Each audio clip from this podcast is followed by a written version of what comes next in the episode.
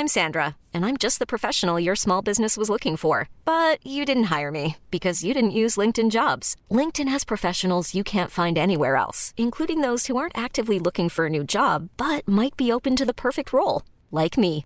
In a given month, over 70% of LinkedIn users don't visit other leading job sites. So if you're not looking on LinkedIn, you'll miss out on great candidates like Sandra. Start hiring professionals like a professional. Post your free job on linkedin.com slash achieve today.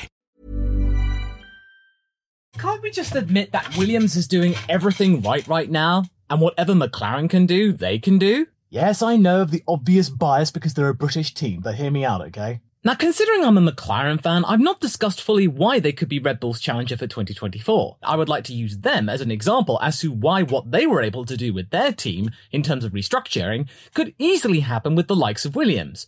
It's just that the Oxfordshire based team are just a couple of years behind them, that's all. They've got a long road ahead of them to get back to anywhere near the sweet smell of success they had back in the 90s or even in the 2000s, which is what McLaren had to deal with, that existential crisis of 2018, that, hey, maybe we shouldn't blame Honda for all of the problems with the car. As I touched upon in my video about the soft launch of the brand new logo, it's a necessary next chapter in eschewing the past failures of the team. Now, sure, the current logo of Williams is widely acknowledged as being a pretty good logo and is cherished amongst the community and the Williams fans. But let's be real here. It's been part of a very, very troubling time for Williams. Easily one of their least successful and probably one of their worst periods ever in terms of competition. Williams are understandably looking for means to renovate themselves, refresh themselves, change their outlook, and most importantly, their design language. One of the biggest factors going against Williams was that it was a team struggling to survive in a world where giant manufacturers were coming in and other smaller teams were making deals with engine makers just to stay afloat. It's kind of like what Aston Martin's doing right now with Honda, them having exclusive rights to the Honda engine and having a partnership which is effectively Honda having a works team without having to actually call themselves a works team, in case Honda decide to leave the sport for the billionth time. Is Williams doing that? Well, not exactly. They are playing a very softly, softly approach, much like with McLaren. They have signed a deal with Mercedes High Power Performance, which is technically not the same as the Mercedes AMG team. It's a whole other division, even though it's still Mercedes. Mercedes. But when you get reports that Mercedes are still looking likely to be the favourites in terms of engine power output for at least the first phase of the 2026 rule regulations, then this seems like a very solid decision and not desiring to rock the boat and changing the entire architecture of what they already know. This smartness, as well as other things, mean that the team has been able to pull itself back from the brink and become a shining example of the positives of the cost cap. Yes, I know a lot of people aren't exactly lovers of the cost cap, that it's caused some problems within Formula One, especially for the bigger teams.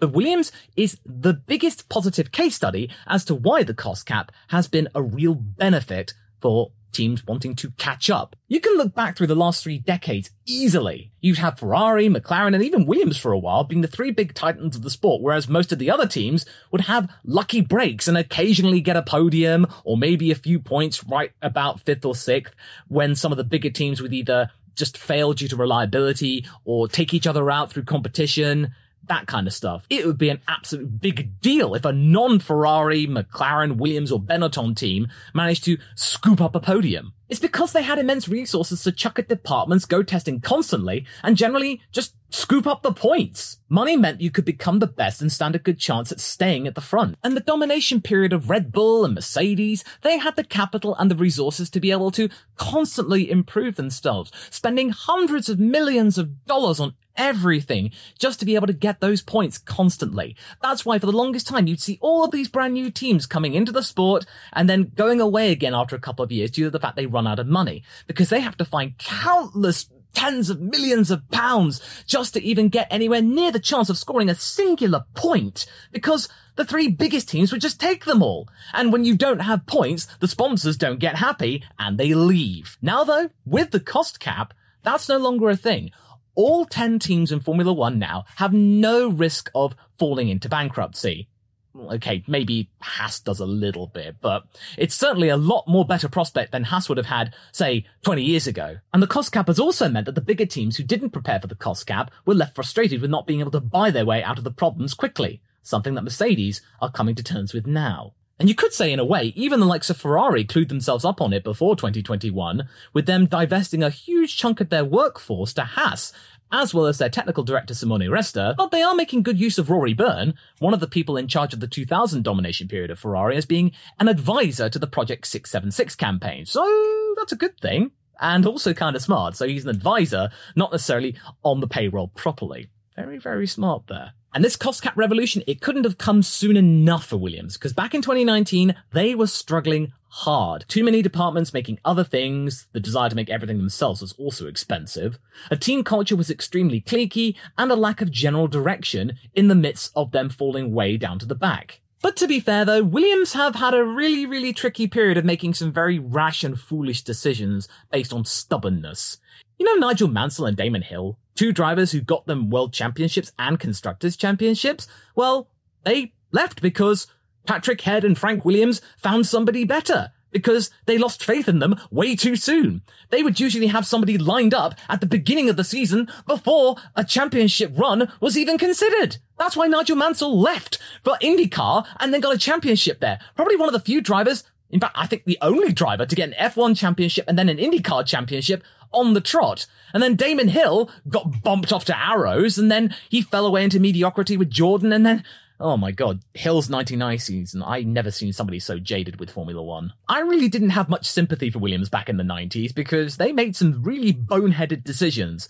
And a combination of those over time, including a, te- a tech with BMW, led to probably a lot of their downfalls and them falling out of relevancy. But what does it matter? It was Frank Williams' team to run. He can do what he wants. I'm just a guy on a ladder. But now though, the team feels like a completely different entity. To me, Williams feels like the ultimate paragon team, with James Vowles in charge and thankfully providing some direction. 12 months ago, I really thought the team was in trouble of falling apart, that Dorilton Capital had lost complete faith and direction of the entire project. But now, with the Mercedes guy coming in in charge, it all completely changed. And quite frankly, it changed in terms of optimism in a single day. The moment they announced James Vowles being in charge to help guide Alex Albon and Logan Sargeant to a fairly decent campaign in 2023, it all looked so much better. He's nothing like the Williams leaders of the past, but that model, the previous one, just doesn't work in F1 anymore. It's simply far too expensive and it takes money away from the racing itself. That external influence and observation of Vowles has been crucial in getting Williams back on their feet and knowing exactly what they need to spend on, and that realistically, it is going to take a while to see long-term gains, but the fact is though, they can look forward to the future. He's been able to shine light on the weaknesses that Williams has, fight for them to be corrected, fight for the team to gain some more capex spending and assistance. That laser guided accuracy in what exactly to invest in has been absolutely critical in terms of Williams getting a very serious campaign in motion. And something that McLaren did as well.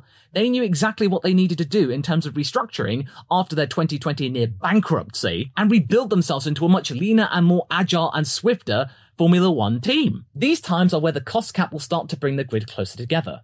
In its fourth season, we have seen that in motion with McLaren, and now Williams are doing the same thing. The team culture feels different, and much like with McLaren right now, especially with their whatever it takes campaign, Williams just has a really nice vibe to it, you know? Now, I know, I know, you're cringing at me saying the word vibes, but it's true though. You feel like the team is going places, that everything is looking up for them. Even though they're not in the top of the midfield, they're not in the front runners, you just feel like Williams, they really feel good that they've got this, that they've got everything under control. You're rooting for them. They feel like a team you want to back because they've got all of their ducks in a row. Sure, I know that a lot of people are questioning the legitimacy of Logan Sargeant's campaign, but the fact that Williams are going against the grain of conventional thinking and not having faith in rookies for the fact that they are seemingly too expensive, even though Logan Sargent has been expensive, they have stuck to their guns and have seen something that we haven't seen. James Vowles sees something in Logan and he wants to provide a car that can maximize the potential, something that Alex Albon wants to see as well both drivers seem to be fully on board with what the boss is saying. It's a far cry from the downbeat attitude from 2019 when Williams, they were completely stuck in a rut. They had no idea what was going on. They just had to limp their way through 2019 and make use of the rocket money, the Orlen money from Robert Kubica, and maybe that singular point from Robert that they technically got from the Alfa Romeos being disqualified. And of course there was George Russell, but then George Russell didn't really have much to work with in that time. And it wasn't really until 2020 when he got that gig for Mercedes and Sakhir where we could truly see George's potential. But George's influence has been a good thing, and Alex has been able to sustain that good motion. And yeah, 2021, it did seem like a false dawn, much like Haas's false dawn in 2022. Albon's redemption arc has been a huge part of the Williams bounce back and the positive sentiment towards the team and the Thai driver. He has proven to become a worthy figure within the sport that he deserves a place in Formula One for the long term. And something of which, curiously, in interviews, he has said that he never had doubts with, that he always felt like he belonged in Formula One which makes sense considering that everybody was shocked that he was thrown out of Formula One with Red Bull and they didn't even give him a chance with the likes of the AlphaTauri team. Now he's found his place. And his place clearly wasn't being Max Verstappen's teammate. Oof. I feel like nearly everyone on the grid can't really compare next to Max Verstappen in the same team. At Williams, though, he seems completely at home. And all these stuff I've heard in interviews are very encouraging. It's that time of the year your vacation is coming up. You can already hear the beach waves, feel the warm breeze, relax, and think about work. You really, really want it all to work out while you're away. Monday.com gives you and the team that peace of mind. When all work is on one platform and everyone's in sync, things just flow wherever you are. Tap the banner to go to Monday.com. I'm Sandra, and I'm just the professional your small business was looking for. But you didn't hire me because you didn't use LinkedIn jobs. LinkedIn has professionals you can't find anywhere else, including those who aren't actively looking for a new job but might be open to the perfect role, like me.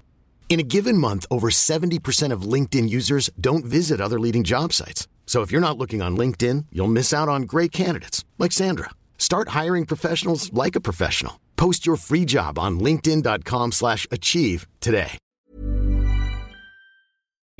Even though there are rumors that he wants out of his contract and is seeking a role with Ferrari, perhaps, Uh, no, I don't really see that happening. He's aware that the team can make big gains in quick succession, since according to his own estimations, the car has only managed about 25% of its full potential in the course of the ground effect era of the sport, whilst the bigger teams, especially Red Bull, are probably reaching the limits that the rules will allow. The fact that Albon sees that Williams have much more room to grow still, and that there is plenty of room for improvement, and that Williams aren't reaching the walls of the limits of what this car can technically do, then why would he leave? I could understand if he was getting itchy feet, if he felt like the Williams car and the Williams operation could do not much more with what they have, and the limiting returns would become a big issue for him in the long term. Yeah, I could see him wanting to move to another team. But when he knows that there's plenty of potential and development left on the table that they can harness and that he knows is capable of with the team, then why would he leave? Because he's there right there on the ground floor and he'll be the one to maximize it. That's why loads of pundits out there are really thinking that a podium is on the cards for Alex in 2024. According to many experts, a lot of it has something to do with the slow corners and the fact that their brakes are absolutely rubbish, and it makes them look really ungainly in the corners, which is a major factor with the 2022 cars. Whenever you see them in the low speed corners, they just look really lollopy and blah, blah, blah. They're not like in the high speed stuff where they look absolutely supreme, and Williams are probably one of the worst sufferers of this. If they can fix that, then a lot of the problems they have will probably go away. And yeah, they do have lingering issues like they're sensitive to wind, which I am after a very spicy curry. But what's important here, and will set up Williams for long-term success in the future, is that they finally have a sense of identity, that they know who they are and what they need to do. In the book Total Competition, the conversation between Ross Brawn and Williams' previous CEO Adam Parr, the key thing to understand for an F1 team is to know oneself and your enemy in which to truly succeed. In the span of 12 months, Williams have become completely aware of the shortfalls that they have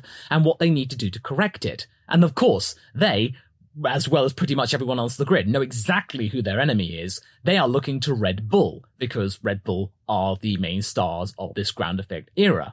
But at the same time though, I think Williams are also trying to understand the enemies around them because sometimes it's not worth punching above your weight because Williams can't get to Red Bull immediately. They can't. It's just completely unrealistic. They are still a few years behind McLaren, who in theory could take the fight to Red Bull. Williams, no. No, no, no, no, no, no, no. They are probably more likely looking to Alpine as their next target. Which is far more reasonable. Considering that Pat Fry, their new technical director, has just come from Alpine, stating that the French-based team at the time, when they were doing their massive purge, weren't really looking like they were a winning team. They didn't have the right attitude, which he believes that they have. And I think Pat Fry knows a thing or two when it comes to who can win and who cannot because Fry's career has taken him many places, starting off with the likes of Benetton, then he did two stints with McLaren, and then of course he had a little bit of time with Ferrari. Sure, having Vowles and Albon there is all well and good, but you also need somebody who knows a thing or two when it comes to developing the car. Because for the longest time, Williams didn't really have a de facto head technical director. That was a very big issue, but thankfully, they have addressed that with Pat Fry. His experience will be crucial and he knows exactly what Williams needs to do in which to find some long-term success. He's been around the block and has overseen the successes of Mika Hakkinen and Lewis Hamilton at McLaren, as well as doing his bit as a consultant for Manor Racing in 2016 shortly before they folded. I don't know whether you've seen it or not, but I've seen plenty of little low quality pictures of what the 2017 Manor car would have looked like. That they were working hard on the rule changes coming for 2017 and looking to try and jump up the pecking order. And that was a really ambitious project for that team, which was really struggling with funding, and that's why they folded. It just makes you wonder. If Pat Fry was able to see it through, they had the cash that they could have carried on into 2017 with much more understanding of what the Mercedes engine had because they took Mercedes engines from 2016. We might have seen a Manor team that would have reliably scored points with Esteban Ocon as their lead driver, with Pat Fry there overseeing the operation, and Manor might have survived a little longer. They might still be here today. But what Fry hoped to do with Manor for 2017, he's hoping to do with Williams in 2026. He sees it as a real opportunity to make gains, especially with Mercedes still being rumored to be the engine maker of choice in this opening stages of the regulation area, and something that McLaren also relate to. And another thing that Fry said, which was really, really fascinating and fills me with great hope that Williams will be able to do good on all of this, is that he believes in the idea of not just replacing everything on the shop floor for the sake of replacing it. Fry has taken a look and seen exactly what needs to be replaced and what doesn't need to be replaced, either for the short term or for the long term, or whether there's no point in replacing it and just letting it fade out because it's no longer going to be relevant for F1 in 2026. That is great management. This trinity, coupled with the benevolent oversight of Dorilton Capital, the owners of the team, are proving to be very successful. Vowles guiding the entire operation, Albon overseeing the development of the car in the setup direction, and then you got Pat Fry, who can then take that advice and feedback from Logan Sargeant and Alex Albon and make a car that can fully realize their potential and set themselves for good success come the 2026 regulation changes. And again, this is why I don't think the rumors of Alex Albon moving somewhere else make any sense at all. Surely Alex would be buoyed with what they are doing and why would he jump right now when another guy could jump right in and make the most of all of the things and efforts that he put into the team in the first place? As we've seen with the great teams, you need to have an entire leadership team in place in which to sustain a good run of fortune. You had Ferrari in the 2000s, you had Red Bull and Mercedes in the 2010s, and now Red Bull again in the 2020s. The entire operation is running like clockwork, not just one factor, say the team principal or the driver. Williams have timed this all correctly. They have taken a look at what is the current situation in Formula One and where it's going, and are looking to put in everything that they need to in which to get everything out, the maximum efficiency possible, instead of just taking this big pile of money they've been given and gone, replace everything! And then come the regulation change, you could easily see them right back up fighting with the likes of McLaren and Aston Martin for podiums instead of scrapping for P8 or something like that. You feel like that they are the next McLaren because they are making good use of the cost cap. Whilst McLaren are already there and are now making gains to try and beat Red Bull, Williams right now are at the beginning and setting themselves the target to counter the likes of Alpine and also counter the revived second team of Red Bull. Do you feel like they know where they're going? That they have a sense of direction. And all of that forward thinking has translated into goodwill and massive positive sentiments from the Formula One fandom. You feel like they are cheering on Williams' good fortune, as well as the chance of McLaren toppling Red Bull. The fans are behind them, which is a lot more than can be said for the likes of Haas. Thanks for listening to my ladder ramblings. If you liked what you heard, do be sure to leave a five star rating on your podcasting platform of choice. I really do appreciate it, and until the next time I traverse the ladder, I hope you have a pleasant day. Goodbye.